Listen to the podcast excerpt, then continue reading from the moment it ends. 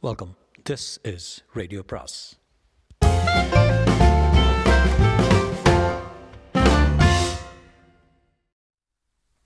சுஜாதாவின் பேசும் பொம்மைகள் பாகம் மூன்று.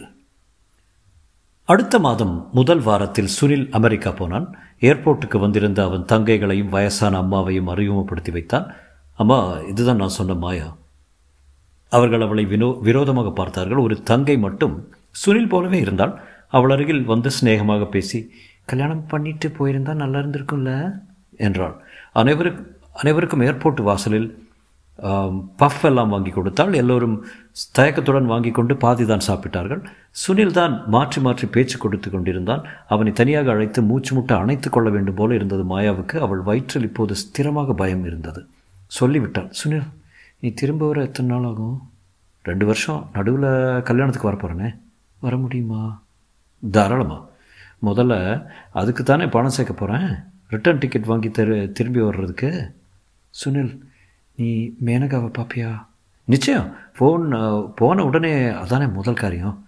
ஃபோன் நம்பர் பைக்குள்ளே ரெடியாக வச்சுருக்கேன். அவகிட்ட என் ப்ராப்ளம் பற்றி போய் சொல்லி சொல்லிடாதே.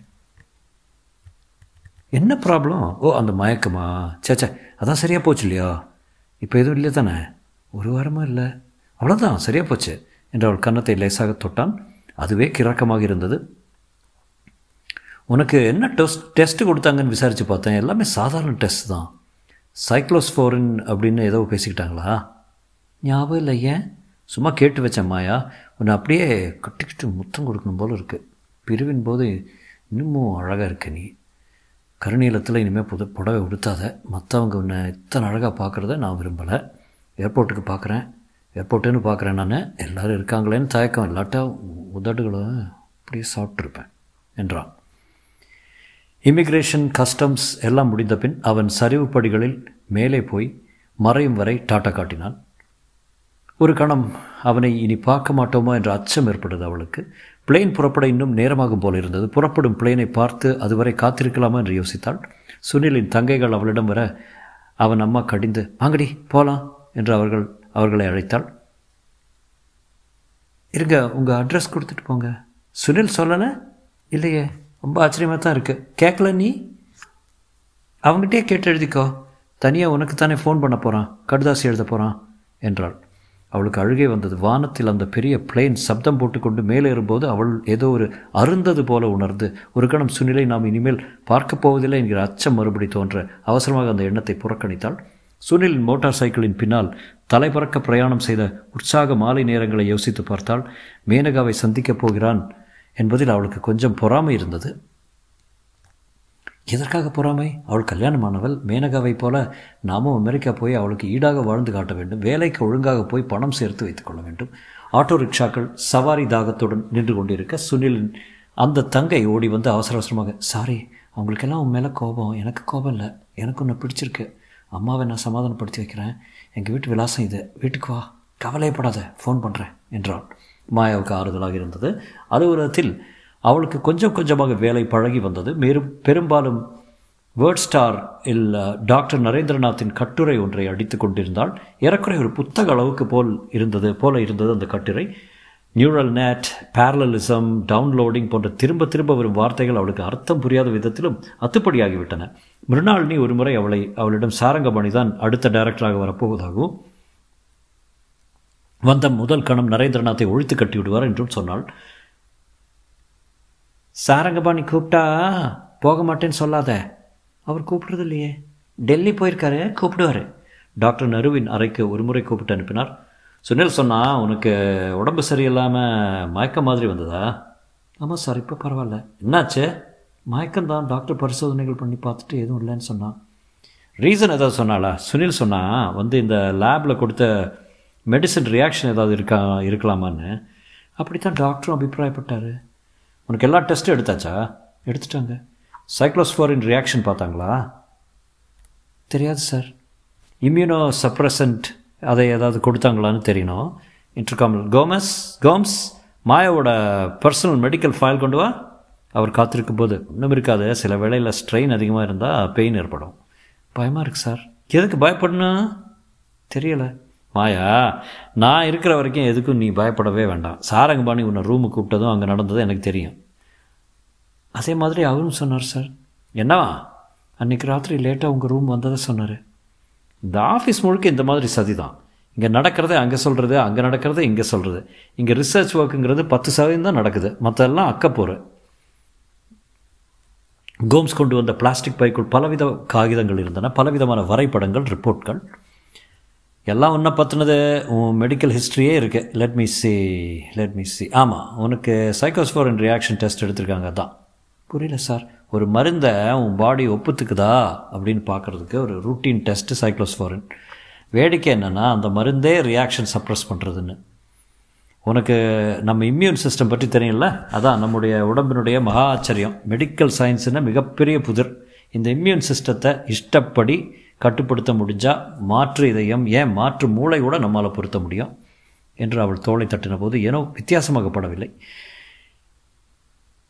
இந்த டெஸ்ட் எடுக்கிற போது மருந்து ஒத்துக்காததால் அந்த மாதிரி ஃபிட்ஸ் மாதிரி ரேர் கேஸில் வரும். இப்போ சரியாக போச்சு இல்லையா?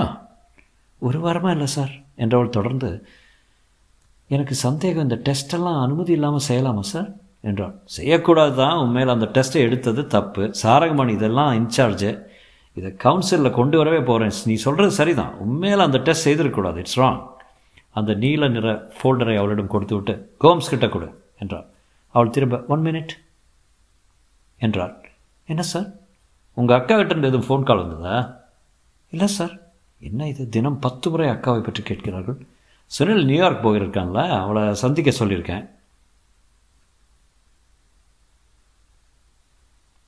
பயபக்தியை என்கிட்ட போயிட்டு வரேன்னு கூட சொல்லிக்கல சுனில? ரொம்ப பிஸியாக இருந்தான் சார். போயாச்சா? ஆமாம் சார். அவங்ககிட்ட உங்கள் அக்கா நம்பர் கொடுத்துருக்கியா? ஆமாம் சார். சரி ஏதாவது ஃபோன் பண்ணால் விசாரிச்சா சொல்ல என்ன? எனக்கு சொல்லாமல் போனதில் ரொம்ப கோபம்னு சொல்ல. வெளியே வந்தபோது கோம்ஸ் மேசை மேல் வைத்திருந்த டெலிஃபோன் ரிசீவர் பிரிக்கப்பட்டு காத்திருந்தது. மாயா உனக்கு தான் டெலிஃபோன் லாங் டிஸ்டன்ஸ் கால் இனிமேல் சுனிலை இந்த ஃபோனில் கூப்பிட சொல்லாத. மார்பு படபடக்க ஃபோன் எடுத்து ஹலோ யார்? என்றாள். மாயா நான் சுனில் பேசுகிறேன் லேசாக எதிரொலி இருந்தது. சுனில் சௌக்கியமாக போய் சேர்ந்தியா? எங்கேருந்து பேசுகிறேன் டார்மிட்டரியிலிருந்து யூனிவர்சிட்டி வந்து சேர்ந்துட்டேன். நியூயார்க்கில் ஒரு நாள் ஹெக்டிக்காக இருந்தது மாயா. ஆனால் உன்னே நினச்சிட்டு இருந்தேன். ஒரு சமயம் எதுக்கடா வந்தோன்னு வருத்தமாக இருக்குது.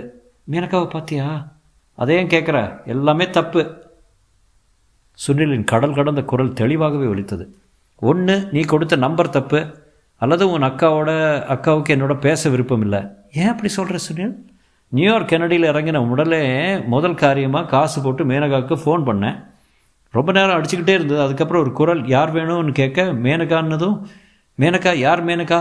மேனகான்னு யாரும் இங்கே இல்லை. அப்படின்றதும் இந்த இடம் என்னன்னு கேட்டேன். பதில் சொல்லாமல் வெட்டிட்டாங்க. நீ என்ன பண்ணுற அடுத்த முறை மேனகா உனக்கு ஃபோன் பண்ணுறப்போ சரியாக நம்பர் கேட்டு வச்சுக்கோ. என்ன? அட்ரஸ் இருக்கே கொடுத்துருந்தேனே. அங்கே போய் பார்க்கக்கூடாதா பார்த்துருப்பேன். ஃப்ளைட் ரொம்ப லேட்டு பாம் ஸ்கேர் வேறு. கனெக்டிகட் கனெக்டிங் ஃப்ளைட்டுக்கு அரை மணி தான் இருந்தது. நகரத்துக்கு உள்ளே போக சமயம் பத்தலை. கவலைப்படாத. மேனகாவை அடுத்த வீக்கெண்டுக்குள்ளே எப்படியாவது காண்டாக்ட் பண்ணி பேசிடுறேன். என்ன? ஃபோனை வைத்து நிமிர்ந்தபோது சாரங்கமாணி மேசை அருகில் நின்று கொண்டிருந்தார். சிகரெட் புகை அவள் முகத்தருகில் உலவியது. ஆஃபீஸ் வேலையை தவிர எல்லாம் செய். யாரு? ஃபோனு சுனில் சார் என்றாள் பயத்துடன்.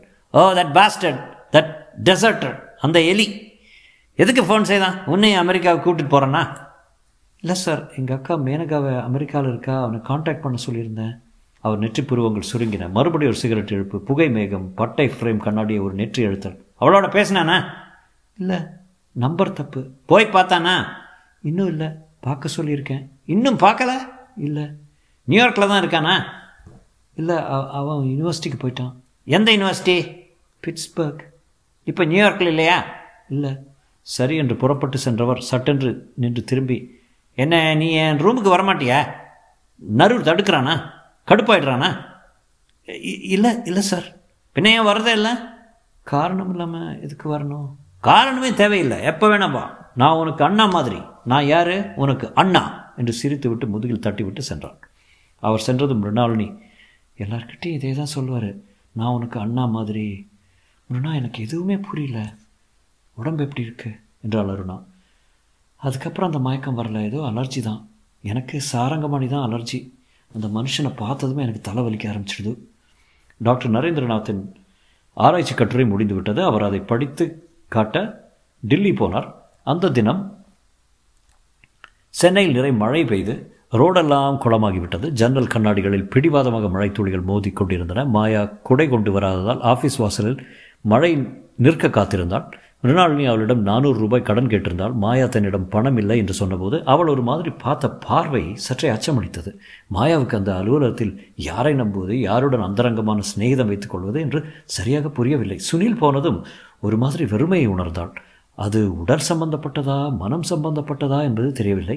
ஆனால் சில மாறுதல்களை உணர்ந்தால் வீட்டில் முன்பெல்லாம் சுவாரஸ்யமாக பார்த்த டிவி நிகழ்ச்சிகள் இப்போது போர் அடித்தன. பிடித்தமான திரைப்பட பாடல்கள் கூட அழித்து விட்டன சரியாக உடை உடுத்திக் கொள்வதிலோ அலங்காரத்திலோ அக்கறை எதுவும் இல்லாமல் இருந்தால். என்ன எடுத்துன்னுக்க சரியாக பவுடர் கூட போட்டுக்காம இந்த பழைய புடவை எடுத்துட்டு கழுத்தில் நகையெல்லாம் இல்லாமல் ஆஃபீஸ்க்கு போறிய? யாரும் கவனிக்க மாட்டாளா? என்று அம்மா கேட்டாள். இதெல்லாம் பிடிக்காமல் போயிடுச்சுமா. மாயா இப்படி வா என்றாள் அம்மா. அருகில் வந்தவள் கண் இறப்பையை உயர்த்தி இடத்தில் பார்த்தாள். ரத்தமே இல்லையா என்னடி ஆச்சு உனக்கு? ஒன்றும் இல்லைம்மா கடைசியாக எப்போ ஆச்சு? எல்லாம் சரியாத்தமாக இருக்கு என்று நெஞ்சை தொட்டுக்கொண்டாள் அம்மா கேட்டதும் தான் சுருக்கென்றது. வந்திருக்க வேண்டுமே நாள் தள்ளி போகிறதே. இல்லை இல்லை எதுவும் நடக்கவில்லை. அலுவலம் சென்றபோது டாக்டர் நரேந்திரநாத் ஆஃபீஸ் அறையிலிருந்து கோம்ஸ் அழைத்தாள். மாயா யுவர் சிஸ்டர் எத்தனையோ முறை சொல்லியிருக்கேன் இந்த ஃபோனில் கூப்பிடாதே என்று மறுக்காமல் சொல்லிடு. மேனகாவின் குரல் விட்டு மாயா எப்படி இருக்க? மேனு சுனில் அங்கே வந்திருக்கான். நீ கொடுத்த நம்பரில் காண்டாக்ட் பண்ணி பார்த்தானா? தப்பு நம்புறாமே. அவன்கிட்ட நம்பரையும் கொடுத்த? சொன்னாள். சாரி மாறிடுத்து. இவர் புது அசைன்மெண்ட் எடுத்திருக்காரு சாஃப்ட் ஆப்ஷன் என்கிற கம்பெனியில் நம்பர் எழுதிக்கோ. மேனக்கா உன் அட்ரஸ் வேணும். அட்ரஸ் சொல்லு. சுனில் வந்து பார்க்கணுங்கிறான். சுனில் வர வேண்டாம்னு சொல்லு. ஏன் மேனு? என் ஹஸ்பண்ட் கொஞ்சம் ஜெலஸ் டைப்பு நீ அவன் நம்பர் கூட நானே ஃபோன் பேசுகிறேன் அவள் கொடுத்த பத்து இலக்க எண்ணெய் குறித்து வைத்து கொண்டாள். எப்போ வர்ற மேனக்கா செப்டம்பரில் வரதா இருக்கேன் மாயா. ஆனால் இப்போது இவருக்கு புதிய ஜாப் ஆனதுனால லீவு கிடைக்கல. அப்பா கிட்ட சொல்லு. அப்போ இந்த வருஷம் வரலையா நீ? இல்லை. மேனக்கா நீ வருவேன்னு ரொம்ப எதிர்பார்த்தேன். சாரிம்மா நீ வாயே இங்கே? அப்பா அம்மாவை தனியாக விட்டுட்டா? கஷ்டம்தான். ஒன்று பண்ணு. மாடி விட்டு நம்பர் கொடு. அங்கே ஃபோன் பண்ணுறேன் அப்பாவுக்கு அது பிடிக்காது. லெட்டர் போடு போதும். அப்புறம் இந்த நம்பரில் இனி ஃபோன் பண்ணாத. பாஸ் நம்பர் இது. டாக்டர் நரு கோவிக்க மாட்டாரே. எப்படி இருக்காரு? அவர் பிஏ அப்ஜெக்ட் பண்ணுறான் ஓ கோம்ஸா ஆமாம் அவ கிடக்கா. கலவரத்துடன் கோம்ஸை பார்த்தாள். ஃபோனை வைத்ததும் தன் சீட்டுக்கு வந்து டிராயரை திரிந்து முன்பே வாங்கி வைத்திருந்த ஏரோகிராம் கடிதத்தில் அன்புள்ள சுனில் நீ போனதும் உலகமே வெறிச்சென்று ஆகிவிட்டது எதற்காக என்னை விட்டு போனாய்? இங்கு எனக்கு யாரும் நண்பர்கள் இல்லை. ஒவ்வொருத்தரும் தத்தம் சுயநல வட்டங்களில் இயங்குகிறார்கள். ஆத்மார்த்தமாக யாருமே இல்லை. எதிலும் பிடிப்பு இல்லை. முன்பு போல உற்சாகமே இல்லை. Sunil something is happening to me நீ எப்போது வருவாய்? எப்போது மறுபடி பார்ப்பேன்? என பிரமிப்பாக இருக்கிறது. மேனகாவின் சரியான டெலிஃபோன் இலக்கம் கீழே குறிப்பிட்டிருக்கிறேன். ஏழு ஒன்று எட்டு அஞ்சு அஞ்சு நாலு மூணு நாலு மூணு ஐந்து வீட்டு விலாசம் கேட்டதில் கொடுக்கவில்லை. அதற்கு வினோதமான காரணம் கொடுத்தால் அவள் கணவர் பொறாமைக்காரராம். வெள்ளிக்கிழமை அவள் லேபுக்கு அழைக்கப்பட்டாள். அவள் கைவிரல் நுனியில் டிங்சர் தேய்த்து சட்டென்று ஒரு ஊசி குத்தால் ரத்த முத்து எடுத்து அது காயும் நேரம் பார்த்தார்கள். இந்த டெஸ்ட் எதுக்கு? சர்ஜரிக்கு முன்னே அது சாதாரணமாக எடுக்கப்படும் பரிசோதனை. சர்ஜரியா? யாருக்கு? டெஸ்ட் எடுத்தவள் சிறு கண்ணாடி துண்டுகளில் துண்டத்தில் அவள் ரத்தத்தை தேய்த்து எடுத்து சென்றபோது கருமையான விழிகளால் அவளை அலட்சியமாக பார்த்தாள். ஆஸ் டாக்டர் சாரங்கபாணி டாக்டர் சாரங்கபாணியின் அறைக்குள் சென்றபோது அவர் அரைவாசலில் ஒரு ரிசர்ச் அசிஸ்டன்ட் காத்திருந்தான். நான் தான் முதல்ல வந்தேன் என்றான். அரை மணிக்கு அப்புறம் அவன் அழைக்கப்பட்டான். அவள் அழைக்கப்பட்டாள். உள்ளே சென்றதும் டாக்டர் சாரங்கபாணி அவளை உட்கார சொன்னார். நீ கொடுத்திருந்த ஸ்லைடுகள் அபாரம் உட்காரு. கடைசியாக என் ரூமுக்கு வழி தெரிஞ்சதா? டாக்டர் எனக்கு ஒரு சந்தேகம். என்ன? ஏதோ சர்ஜரி என்கிறார்கள் எதற்கென்றே புரியாமல் ஒரு டெஸ்ட் எடுத்தார்கள் கேட்டால் சரியான பதில் இல்லை. என்ன நடக்கிறது இந்த இடத்தில் என்பதை எனக்கு சரியாக புரியவில்லை. சொல்லலை? டவுன்லோடிங்னு ஒரு பரிசோதனை. என்ன அது? அதன் நோக்கம் என்ன? எட்டி பார்க்க போகிறோம் என்றார். டாக்டர் சாரங்கபாணி சிகரெட் எடுத்து பற்ற வைத்துக்கொண்டு எங்கே? உன் மூளைக்குள்ள. அவர் தன் பைக்குள்ளிருந்து ஃப்ளாஸ்கையும் ஒரு மெலமின் தட்டையும் எடுத்து வைத்து அருகே டிஃபன் பாக்ஸை திறந்து மேல் தட்டிலிருந்து ஒரு வாழைப்பழத்தை எடுத்து வைத்தார். அதை சுத்தமாக கத்தியால் மெல்ல இரண்டாக வெட்டினார். ரொம்ப சுலகம். Three D nuclear magnetic resonance ஹோலோகிராஃபின்னு ஒரு பரிசோதனை இருக்கு. அது செய்ய போகிறோம் அப்படின்னா டாக்டர் சாரங்கமணி உற்சாகமாக விவரித்தார். வலிக்கவே வலிக்காது. தலையில் மண்டையோட்டில் சின்னதாக ஒரு ஜன்னலை திறந்து உள்ளே எட்டி பார்க்க போகிறோம் யாருக்கு இந்த ஆப்ரேஷன் சொல்லலை. என்ன? யாரும் சொல்லலை உனக்கு தான் இந்த ஆப்ரேஷன் வலியே கிடையாது. உன் மூளையில் இருக்கிற அத்தனை செய்திகளையும் காப்பி எடுக்க போகிறோம் அவ்வளோதான் என்றார் டாக்டர் சாரு சிரித்துக்கொண்டே சாரங்கபாணி அலட்சியமாக பார்த்து என்ன பார்க்குற? இது கூட உன் வேலையில் ஒரு பகுதி தான் மாயாவின் முகம் வெளிரி கண்கள் சற்று இருண்ட மாதிரி உணர்ந்தால் லேசாக சிரித்து you you must be joking என்றான். இல்லை ஐ எம் சீரியஸ் எப்படி சார் என் அனுமதி இல்லாமல் நீங்கள் பரிசோதனையெல்லாம் செய்ய முடியும்? அனுமதி தான் கொடுத்தாச்சே நீயே. யார் சொன்ன எப்போ கொடுத்தேன்? வேலைக்கு அப்பாயின்மெண்ட் லெட்டரை நீ சரியாக வீ வீட்டுக்கு போய் படிச்சுப்பாரு அதில் இந்த மாதிரி ஆப்ரேஷன் பரிசோதனைகள் எல்லாம் பண்ணலாம்னு எழுதவே இல்லை சார். நீ என்ன பண்ணுற வீட்டுக்கு போய் படிச்சுப்பாரு பார்த்துட்டு அப்புறம் வந்து சொல்லு. நம்மாட்ட எனக்கு சம்மதம் இல்லை. அது எப்படி? சம்மதம் பண்ண வச்சுட்டா போச்சு. என்று அவர் அவளை பார்த்து கண்கள் ஒத்துழைக்காமல் சிரித்தார். மாயாவுக்கு நிஜமாக வெலவெலத்து போய்விட்டது. சீட்டுக்கு வந்து ஒரு முழுங்கு குளி குளிர்நீர் அருந்தியதும் அவளுக்கு கை உதறல் நின்றது. தைரியப்படுத்திக்கொள். எப்படி அவர்கள் உன்னை இம்மாதிரி பரிசோதனைகளுக்கு உன்னிஷ்டம் இல்லாமல் ஆளாக்க முடியும்? சாரங்கமணி சும்மா பயப்படுத்துகிறார். உன் வேலை என்ன? ரிப்போர்ட் அடிப்பது வந்த க கடிதங்களை ரெஜிஸ்டரில் பதிவிப்பது அவ்வளோதான் அதுதான் உன் வேலை. மிருணாளின் கையை பார்த்தால் ஒரு வேளை அந்த பரிசோதனைகளால் தான் அப்படி ஆகியிருக்குமோ? மிருணா உங்களை ஒன்று கேட்கணும். சொல்லு. டாக்டர் சாரங்கபாணி ஒரு மாதிரி பயப்படுத்துகிறார் மிருணா என்ன? ஏதோ பரிசோதனையா மூளையா பிரதிபிம்பமா? இதெல்லாம் என்ன மிருணா அவரே கேட்குறது தானே. எனக்கு புரியவே இல்லை மிருணா உங்களை அந்த மாதிரி பரிசோதனைக்கு உள்ளாக்கினாங்களா? ஓ அப்படின்னா? வலிக்கவே வலிக்காது. அவங்க லோக்கல் அனஸ்தியா போட்டு அனஸ்திஷியா போட்டு. யூ மீன் மண்டையில் ஒரு பாகத்தில்? இன்னும் கொஞ்சம் பின்மண்டையில் சின்னதாக ஒரு பேட்ச் எடுப்பாங்க. முடி சீக்கிரமே வளர்ந்துடும் என்ன மிருணா அப்படி சொல்கிறீங்க உங்களை வச்சு பரிசோதனை பண்ணுறதை எப்படி அனுமதிப்பீங்க இங்கே எல்லாருக்குமே அது உண்டே உனக்கு தெரியாது. எது? டவுன்லோடிங் அதானே இந்த லேபினுடைய பிரதான பரிசோதனை நாமெல்லாம் தான் வாலண்டியர்ஸு அதுக்காக தான் நமக்கெல்லாம் சம்பளம். மாயாவுக்கு மிகவும் பயமாக இருந்தது. மிருனா உங்களை ஒன்று கேட்கணும். கோவிச்சுக்க மாட்டிங்களே? என்ன கேளு? உங்கள் ஒரு கை சின்னதாக இருக்கே.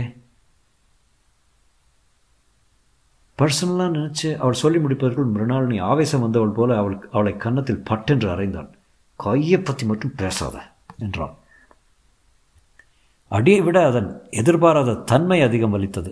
அந்த செயலுள் பொதிந்திருந்த எச்சரிக்கை வினோதம் அது அளித்த பயம். இந்த இடத்தில் ரொம்ப ஜாக்கிரதையாக இருக்க வேண்டும். யார் எப்படி எதை செய்வார்கள் என்று தீர்மானமாக சொல்ல முடியாது. டைரக்டர்கள் சகஜமாக பெண்களை தொடுபவர்கள் டவுன்லோடிங் போன்ற புதிய வார்த்தைகளை இரத்த துளிகள் சேகரிப்பார்கள். இதர பெண்கள் கோபம் கொண்டு கன்னத்தில் அறியவர்கள் முதல் காரியமாக இந்த இடத்தை விட்டு விலக வேண்டும் தப்பித்துக் கொள்ள வேண்டும். வேண்டாம் இந்த வேலை. வீட்டுக்கு போனபோது அம்மாவும் அப்பாவும் விசுவாசமாக உலா வரும் ஒளிக்கதிர் பார்த்து கொண்டிருந்தார்கள். அப்பா நான் வேலையை விட்டுடலான்னு யோசிக்கிறேன். என்ன? என்றார் அப்பா அதிர்ச்சியுடன். ஆமாப்பா எனக்கு அந்த இடம் பிடிக்கல. ஏன்? ஏனா?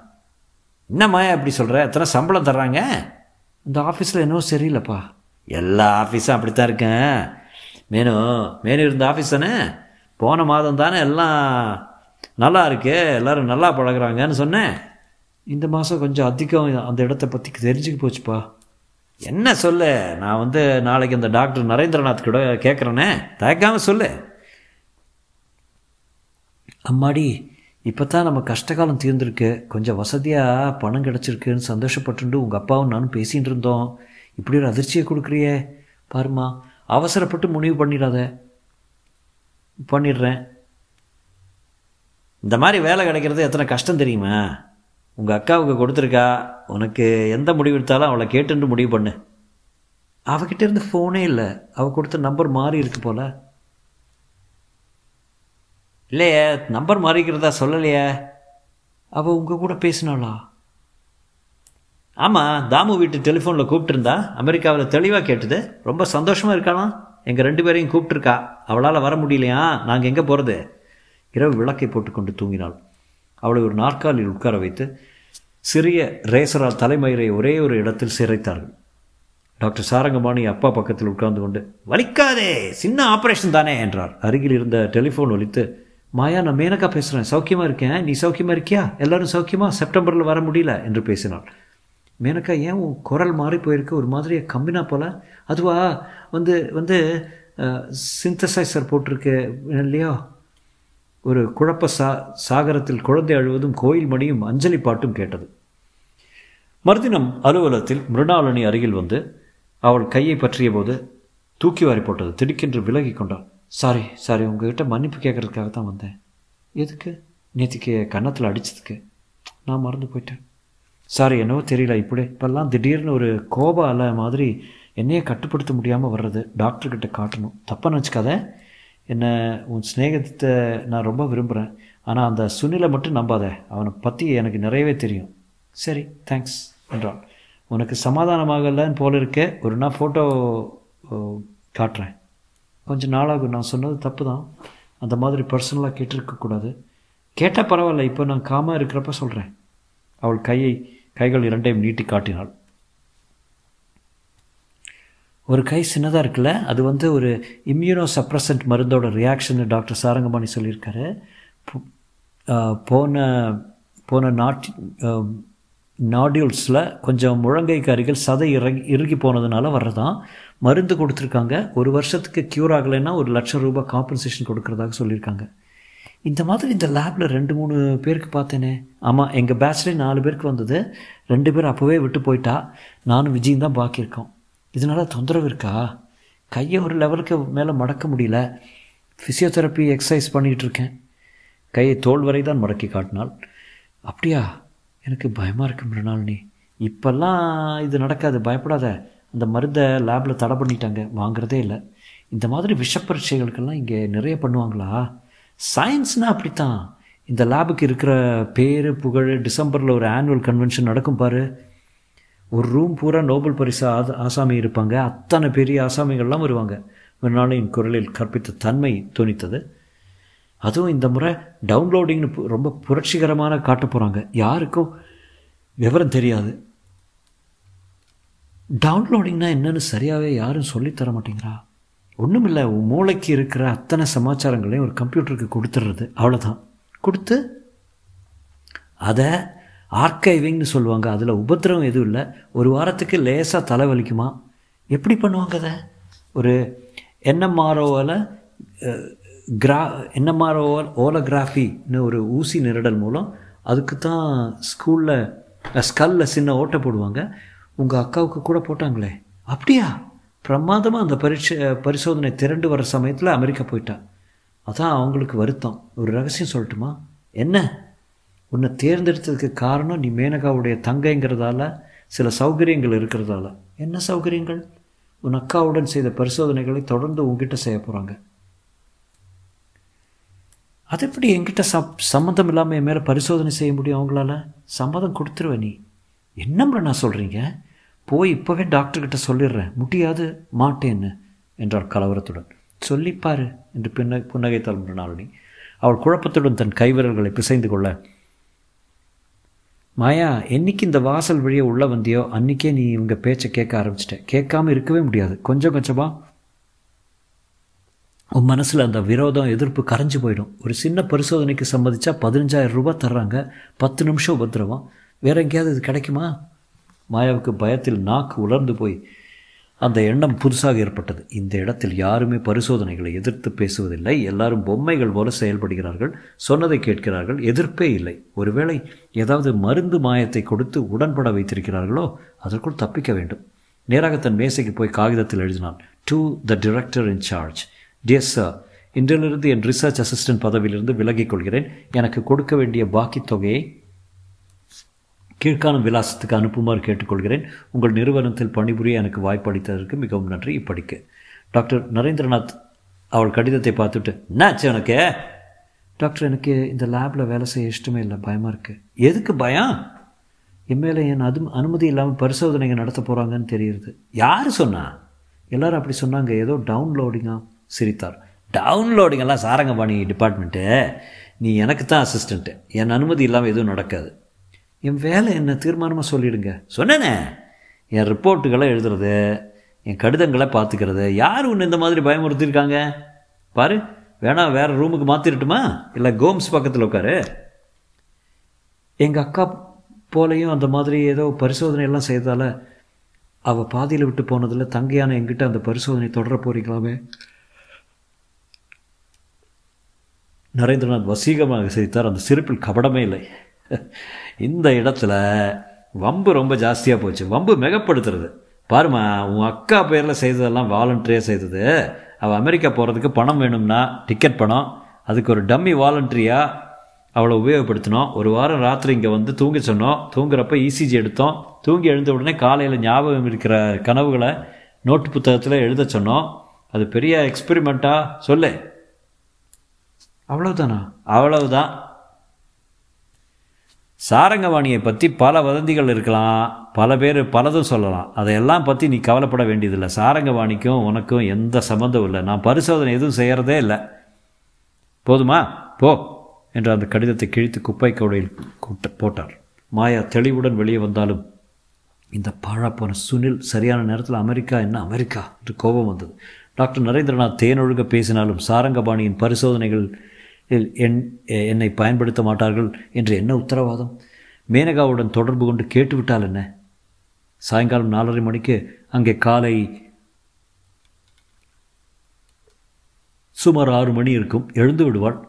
அல்லது எழுப்பி விடலாம். ரெக்கார்ட் ரூமில் போய் பழைய ரிப்போர்ட் எடுத்து வர சென்றபோது ஆஃபீஸ் சிப்பந்திகளை பற்றிய குறிப்புகளும் ஃபைல்களும் அகர வரிசைப்படி வைத்திருப்பது தெரிந்தது. அவள் அந்த அறையில் தனியாக இருந்தாள். மாயா என்று தன் பெயரை பார்த்தால் நாற்பத்தொன்பதாம் பக்கம் என்று இருந்தது.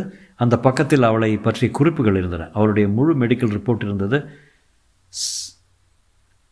ஸ்லைட்லி ரிலக்டன்ட் எஸ் என்ற ஒரு குறிப்பு வினோதமாக இருந்தது. மேலும் பற்பல எண் எண்களாக இருந்தன. வாய்ஸ் பிரிண்ட் ரெஃபரன்ஸ் என்று போட்டு அதன் பின் ஒரு உரைக்குள் அவளை பல்வேறு கோணங்களில் எடுத்த ஃபோட்டோக்கள் இருந்தன. அதே வரிசையில் மேனகா இருக்கிறதா என்று பார்த்தால் இருந்தது. பக்கம் ஐம்பத்தி ஆறு நெஞ்ச படுபடக்க அந்த பக்கத்தை புரட்டிய போது அது நீக்கப்பட்டிருந்தது. ரெக்கார்ட் ரிமூவ்ட் என்று சாரங்கபாணி கையெழுத்து போட்டிருந்தார் என்ன பார்க்குற? என் கையெழுத்து தான் அது. திடுக்கிட்டு திமிர நிமிர. டாக்டர் சாரங்கபாணி அவளுக்கு மிக அருகே நின்று கொண்டிருந்தார் இந்த ரெக்கார்டை புரட்டுறதே இந்த ஆஃபீஸ் நேதிப்படி தப்பு தெரியுமா இல்லையா? எப்படி யார் உன்னை அனுமதிச்சானே ஆச்சரியமாக இருக்கே. டைரக்டருங்க மட்டும்தான் இங்கே வரலாம். மாயா மௌனமாக இருந்தார் எப்போ வரப்போகிற என்ன சார்? டெஸ்ட்டுக்கு நறுக்கிட்ட ரிக்வஸ்ட் அனுப்பியிருக்கேன். உனக்காக எத்தனை நாள் காத்திருக்கிறதே? பயத்துடன் சிரித்தாள் உன் வாய்ஸ் பிரிண்ட்ஸை பார்த்தல பியூட்டிஃபுல்லாக வந்திருக்கு லேபுக்கு வந்தால் போட்டு காட்டுறேன். ஃப்ராக்டல்ஸ் எல்லாம் என்ன கச்சிதமாக இருக்குது தெரியுமா? மாயா அந்த இடத்தை விட்டு விலக டாக்டர் விசாரங்கமணி அவள் பூச்சத்தை பிடித்து லேபை விட்டு போக போறியாமே? ராஜினாமா கழுதி கெடுதம் எழுதி கொடுத்தியாமா அக்கா மாதிரி? இல்லை சார். இங்கே வந்தாச்சுன்னா பரிசோதனை முடியும் வர உன்னை விடுறதா இல்லை? நாங்கள் எத்தனை பணம் செலவழிச்சாச்சு? அவ்வளோ சுலபமாக போயிடலாமா? பாண்ட் எழுதி கொடுத்துருக்கீல்ல? என்ன சார் மிரட்டுறீங்க? என்றால் அதட்டல் இல்லாமல். மிரட்டல் உண்மையை சொல்கிறேன் அவ்வளோதான் ஒத்துழைச்சா தான் சர்வே பண்ண முடியும். அப்புறம் உங்கள் அக்கா மாதிரி ஆகிடக்கூடாது பாரு. என்ன ஆச்சு சார்? கடைசி நாட்களில் அமெரிக்கா போகிறதுக்கு முந்தி ரொம்ப தகராறு பண்ணான் நறு சொன்னானா? சொல்லலை. அதெல்லாம் இங்கே சொல்ல போகிறான் சரி சரி. அதை பற்றி என்ன பேச்சுப்போ நீ தான் வந்தாச்சே. சாரங்கபாணி அறையை விட்டு விலகினார். குழப்பத்தில் வெளியே வந்தபோது கோம்ஸ் வீட்டுக்கு போயிருந்தான். டெஸ்க் காலியாக இருந்தது. தன் டயரியில் மேனகாவின் நம்பரை குறித்து வைத்திருந்தாள். அதை மெல்ல மெல்ல எடுத்து நடுங்கும் விரல்களில் அந்த எண்களில் டெலிஃபோன் சுற்றினாள். பத்து இலக்கங்களும் போய் சேர்ந்து கொஞ்ச நேரம் மௌனம் அப்புறம் அமெரிக்கா வகையில் தொடர்ந்து விர் கொஞ்சம் நேரம் அடித்ததும் பீப் என்று சப்தம் கேட்டதும் ஹலோ மேனகா? யா? மேனகா நான் மாயா பேசுகிறேன் மாயா எப்படி இருக்க? அப்பா எப்படி இருக்காரு? மேனகா உங்கள்கிட்ட முக்கியமாக ஒரு விஷயம் பேசணும். என்ன? நீ இங்கே வேலை செய்கிறப்போ ஏதாவது பரிசோதனை பண்ணாங்களா உன் மேலே? ஆமாம் ரொம்ப லைட் எக்ஸ்பெரிமெண்ட்டு பணம் நிறைய கொடுப்பாங்க. சும்மா தூங்க சொல்லுவாங்க. அவ்வளோதான் ஏன் கேட்குற இல்லை அதே மாதிரி எல்லாமே ஹார்ம்லெஸ் ஒப்புத்துக்கோ. டாக்டர் சாரங்கபாணிக்கு தானா ஒப்புத்துக்காத. அது கொஞ்சம் பயங்கரமாக ஏதாவது மருந்தை கொடுத்து பார்க்கும். நரு சார் சொன்னால் ஒப்புத்துக்கோ. அவர் எந்தவித அபாயமும் இல்லை. அப்புறம் அப்பா எப்படி இருக்காரு? அம்மா எப்படி இருக்கா? சுனில் உன்னை காண்டாக்ட் பண்ணானாம் எனக்கா? இல்லையே இங்கே வந்திருக்கானே ஆமாம் பிட்ஸ்பர்கில் எங்கேயோ அட்மிஷன் கிடச்சிருக்கு. காணகிலையா இல்லை யூனிவர்சிட்டி ஆஃப் பிட்ஸ்பர்க் நான் காண்டாக்ட் பண்ணுறேன் அவனே உன்னை காண்டாக்ட் பண்ணுவான். ஃபோனை வைத்தபோது அவளுக்கு சட்டென்று ஒரு சந்தேகம் வந்தது. இதுவரை நான் பேசியது உள் தொடர்பான தொடர்பான இன்டர்காம் ஃபோனில் அல்லவா? எப்படி மேனகாவுடன் அமெரிக்காவுக்கு பேச முடிந்தது? தொடரும்.